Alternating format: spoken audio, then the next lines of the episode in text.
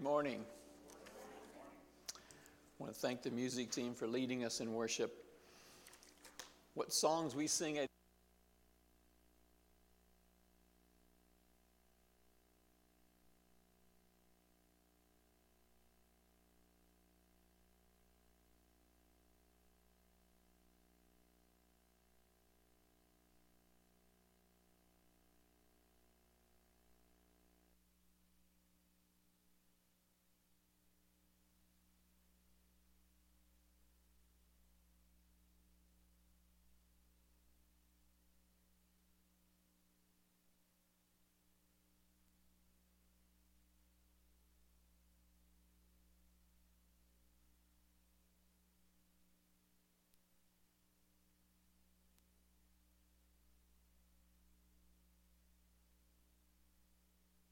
peace be with you.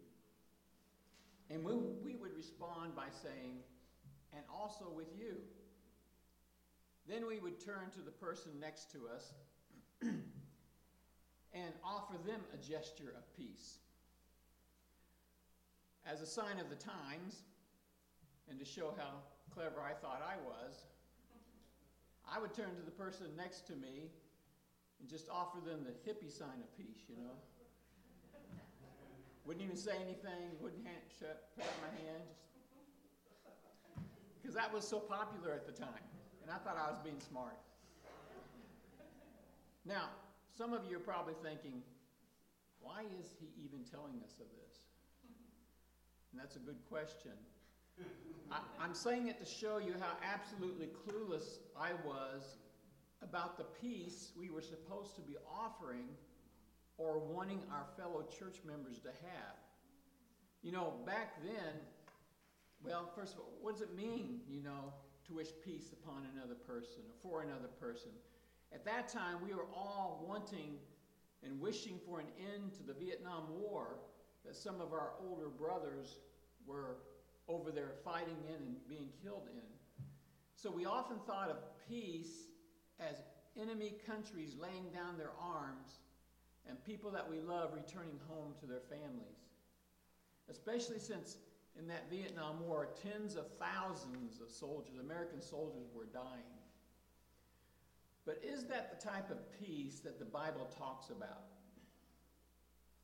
You know, we have just been looking into the death, burial, and resurrection of Christ. And peace is going to be a significant part of what we will be talking about in fact, an extremely important part. But what does the Bible mean when it says, or when it talks about peace? And what does Jesus mean when he offers peace to someone? And do we have that type of peace? Or do we know how to get that type of peace? On the first day of the week after Jesus had been crucified, the disciples found the tomb empty except for Jesus' grave clothes. You know, the wrappings that he would laid in the tomb with. We know also that Mary Magdalene had an encounter with Jesus on that day as the risen Lord. And Jesus tells Mary, among other things, he says, Go tell my disciples that I will be ascending to the Father my God and your God, my Father and your Father. And then the Bible says in the Gospel of John, on the very same day, the disciples together met with the risen Lord. And I'd like to show you that. It's in John chapter 20, in verses 19 through 20. It says, On the evening of that first day of the week, when the disciples were together, with the doors locked for fear of the Jewish leaders, Jesus came and stood among them and said, Peace be with you. After he said this, he showed them his hands and side. The disciples were overjoyed when they saw the Lord. now, the disciples, we know, can imagine, were horrified from the brutal death that Jesus had just endured. And they were frightened because they probably thought maybe rightly, that they'd be the next ones that the, uh, the people, the Jewish leaders would be coming after just to wipe out that movement. And it's interesting that Jesus' first words to them were a greeting of peace. Peace be with you. And then Jesus shows them his hands and his side. And that was to prove that it really was Jesus, the very one who was crucified. And so when they saw the wounds, this is indeed the risen Christ. But what about the peace Jesus mentions to them? You know, of course, it's fantastic that Jesus is alive. And when they saw the wounds, they were so excited. There's no doubt about that. But then, what does he mean by peace be with you? Does he mean that since he is alive, all of their troubles are over? We don't think so, do we? Does he mean that the bad guys will now be rounded up and done away with? No more worries? Does he mean that within a day or two, the powerful kingdom of God will break forth and defeat all of God's enemies and set up this beautiful, everlasting kingdom? Well, we know he didn't mean that, did he? He didn't mean any of those things. But if he didn't mean that the kingdom is on its way, how can there be peace? Maybe Jesus didn't really mean what we think of as peace. And maybe he'll modify it a little bit in his next in this next verse 21. Again Jesus said, "Peace be with you." No modification there, is there? I mean, he said it again. And then look, as the Father has sent me, I am sending you. Not only did he not misspeak, he repeated it. Peace be with you. And not only does he repeat it, look what he adds to it. As the Father has sent me, I am sending you. He is going to send his followers on the same mission his Father sent him on. The mission he gave his whole life over to and ended up being arrested for and beaten and crucified. Peace be with you. Doesn't seem to fit the situation. So Jesus is placing his peace on them and telling them he is sending them on the same mission that caused him to be beaten and killed. So I guess what we really need to do is figure out this peace that Jesus is talking about. I think these next two verses will give us a clue how this can all fit together. Peace be with you, and here I am sending you out to your mortal enemies. 22 and 23. And with that, excuse me, he breathed on them and said, Receive the Holy Spirit. If you forgive anyone's sins, their sins are forgiven. If you do not forgive them, they are not forgiven. so he says, Peace be with you, as he sends them out as sheep among wolves. Then he breathes on them, which is actually symbolic of the coming Holy Spirit in a few weeks after. And, and you know, his, his breath is symbolic for the Holy Spirit because breath and spirit can be the same word. Now, some weeks later, the Holy Spirit does come upon them powerfully, right? It empowers the, the apostles. But then he says, if you forgive anyone's sins, their sins are forgiven. If you do not forgive them, they are not forgiven. so Jesus is giving them a lot of authority, isn't he? But what is he really saying to them? How do, how do all these things fit together? God's peace, I'm sending you out to do the same mission Whoever you forgive, their sins are forgiven. What does it all mean? Well, You know, the big picture is that Jesus is sending his disciples out to continue on with his work. The work he came down to do, now he's given to his disciples, his apostles to do, and the followers. Because the apostles and the prophets and these first Christians, they're going to be the foundation of the church of Jesus Christ that will come into existence on the day of Pentecost some weeks later when the Holy Spirit comes down and empowers the believers. And the church is the body of Christ on earth. The peace that Jesus is handing over to them is not an outward peace, a peace that is only experienced when things are going well. You know, when you're making enough money and you got food on the table and everything's going right. That's not the peace he's talking about. The peace he is bestowing on them is an inward peace that can take them through turbulent times, that can carry them through rough times, that can take them to th- through times that would just drown anybody else without the peace. And the Holy Spirit is going to be a major part of that peace. Peace that comes from knowing that We are loved and redeemed children of God. You know, a week or two ago, we read from Philippians chapter 4 about the peace of God. It was in Philippians 4 4 through 7. I just want to look at that again this morning. the Apostle Paul says, Rejoice in the Lord always. I will say it again rejoice. Let your gentleness be evident to all. The Lord is near. So that's that's when peace takes over, when you are allowed, when you can act in gentleness, and you know because the Lord is near.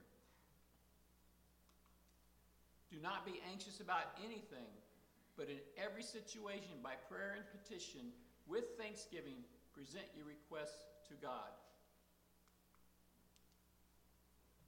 And the peace of God, which transcends all understanding, it's beyond our understanding, will guard your hearts and your minds in Christ Jesus. the peace of God comes when we draw near to God, when we turn to Him in prayer and petition with thanksgiving. It's a peace that goes beyond our understanding. If you don't know Jesus Christ, you really can't understand it. You can hear about it, but you can't really until you've experienced it. But we really have to believe that God is near, that He loves us. He is all powerful, and He will do whatever is best for us. And we just have to be able to put that into His hands. He knows all things, He's experienced all things. And He knows how to give us peace even in the worst times. And for our sake, we just move on in obedience and let God make the hard choices. And He takes us here and takes us there, and He builds us up and He strengthens our resilience. And when Jesus talks about forgiving sins and not forgiving sins, or having them not being forgiven, He's talking about giving out that gospel message that saves souls. He has given us that message to give out to others. And anyone who receives our message, which comes from God, will have their sins forgiven. I mean, that is quite powerful, isn't it? I mean, we give out that message and people can be saved and they have eternal life. So, it's not like we save them, but we give them the message that saves them. And anyone who rejects our message will not have their sins forgiven. So it is a powerful thing for us to have. And in all of that, God has called us to do, we can have the peace of God that transcends understanding. Because we can just give it all over to Him. We just do what He says, and, we, and then we give it over to Him because we are the messengers. We are not responsible for someone who refuses the kingdom and love of God. We are just told to give out the message. And of course, we are to live our lives according to the message too. We can't go around, you know, being people who don't uh, live right and then expecting others to go to the message of living right. And amazingly, our message can point people to eternal life itself. It's the peace of God that transcends all understanding, all human understanding. Now, we're going to look at one of the greatest turnarounds or about faces we could probably imagine. And this encounter that we're going to look at next can give us great encouragement. So look at 24 and 25 with me, back in John chapter 20. Now, Thomas, also known as Didymus, which means twin, one of the twelve, was not with the disciples when Jesus came. so the other disciples told him, We have seen the Lord. But he said to them, Unless I see the nail marks in his hands, and put my finger where his nails were, where the nails were, and put my hands into his side, I will not believe.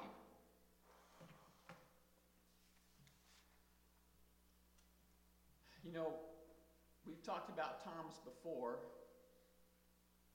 We all know that uh, he was called Doubting Thomas. He's made his mark in biblical history. but I believe that this passage is extremely important. Thomas is standing against the unanimous report, unanimous witness of all the other disciples that were there. And you know there were 10 other apostles, and probably some others that, you know, were always with the group.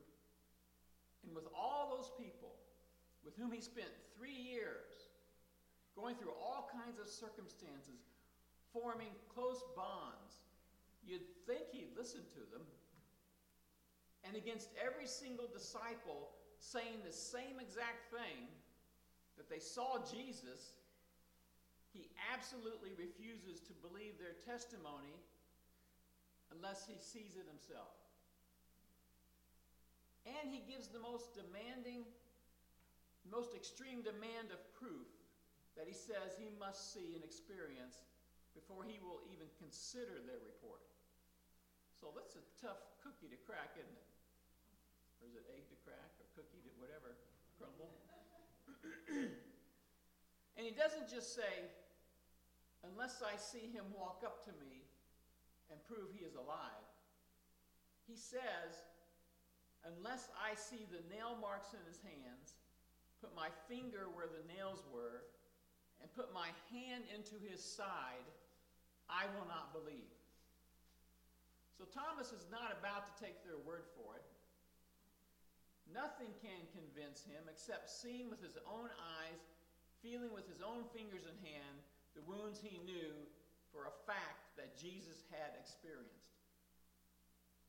So Thomas's extreme demands for proof and his, his rock hard unbelief really squashes the theory. You know, there's a theory that was used from long ago and still exists today that the disciples wanted so badly to see Jesus alive that this, they thought they did.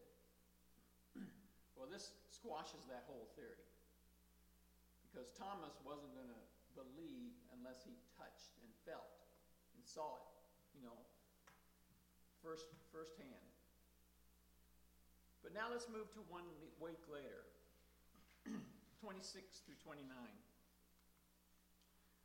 A week later, his disciples were in the house again, and Thomas was with them.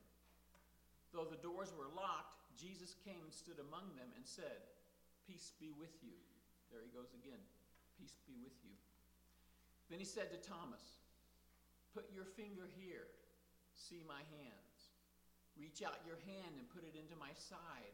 Stop doubting and believe. Thomas said to him, My Lord and my God. Then Jesus told him, Because you have seen me, you have believed. Blessed are those who have not seen and yet have believed. to me, This incident shows the brilliance of God, shows the providence of God. To think that on Jesus' first visit to his disciples, only one person is missing doubting Thomas. The one who would hold out against all odds. It could have been anyone missing, right? Could have been two or three missing. It was just Thomas, the one who would demand the most undeniable proof. Thomas. If Thomas could be convinced, most anybody can be convinced. And then, because of all that, the one who would end up making the most extreme declaration of belief is Thomas, my Lord and my God. He didn't just say, Okay, I believe you rose. He took it all the way, my Lord and my God. So just think of the degree of transformation there. From, I will not believe it until you absolutely prove it, to my Lord and my God. Everything Jesus said he believed. now I'm guessing that most in here would agree that this short portion of the Gospel of John, this, this part about Thomas, could probably, you'd think it would probably uh, being able to use as convincing proof of the resurrection of Christ to certain people. And what I'm thinking of is, you may be talking to someone who says they just can't believe that a person rose from the dead. Just can't believe Jesus rose from the dead. And you know what you can do doesn't happen very often. You know, we used to carry Bibles around. Maybe you can do it on your phone. Maybe you have a Bible near. You can show them this passage. And it just may get them thinking. In my experience years ago, when you showed people a passage and, and you had them read it themselves, it went a lot deeper than when you just uh, said a passage or, or memorized a verse. With, with, that's great. But if you have the, the chance and you can show them and have them read it themselves, and I'm thinking of someone who just can't believe in the resurrection, and you show them Thomas's story. And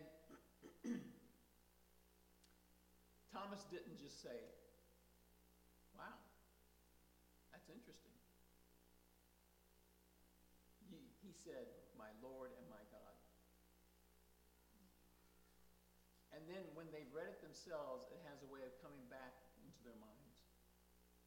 Now, John ends this part of his gospel by saying why he chose to write about certain miracles of Jesus.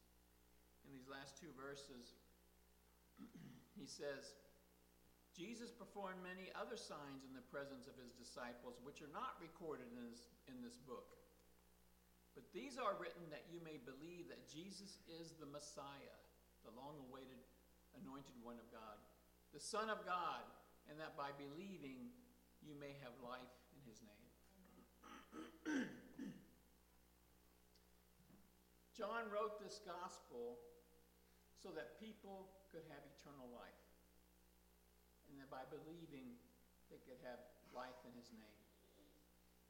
The only name that guarantees eternal life, the name of Jesus Christ. Only one way to heaven, Jesus Christ.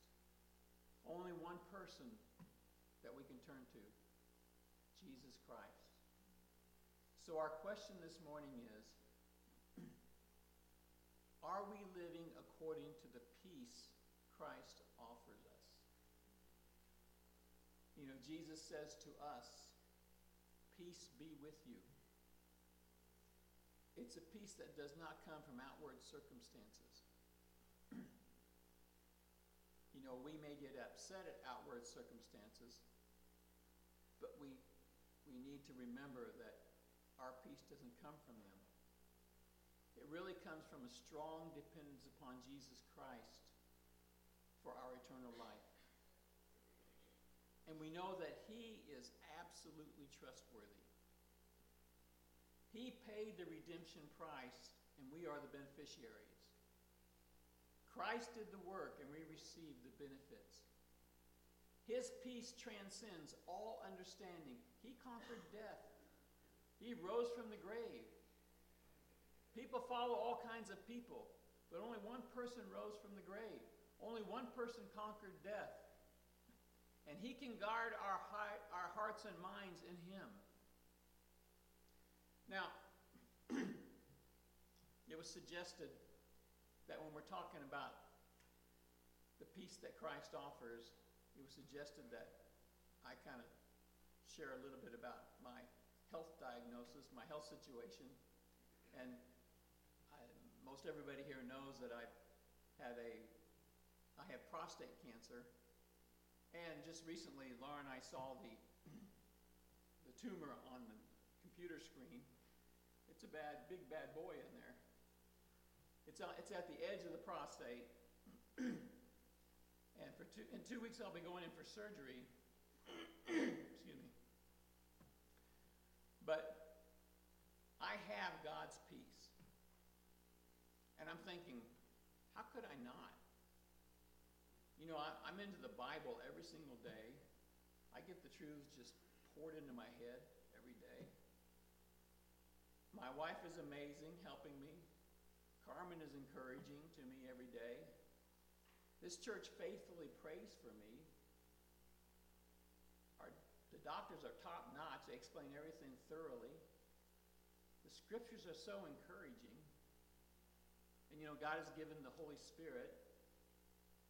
And I just think, you know, not being a Christian until age 22, what difference the, the body of Christ makes.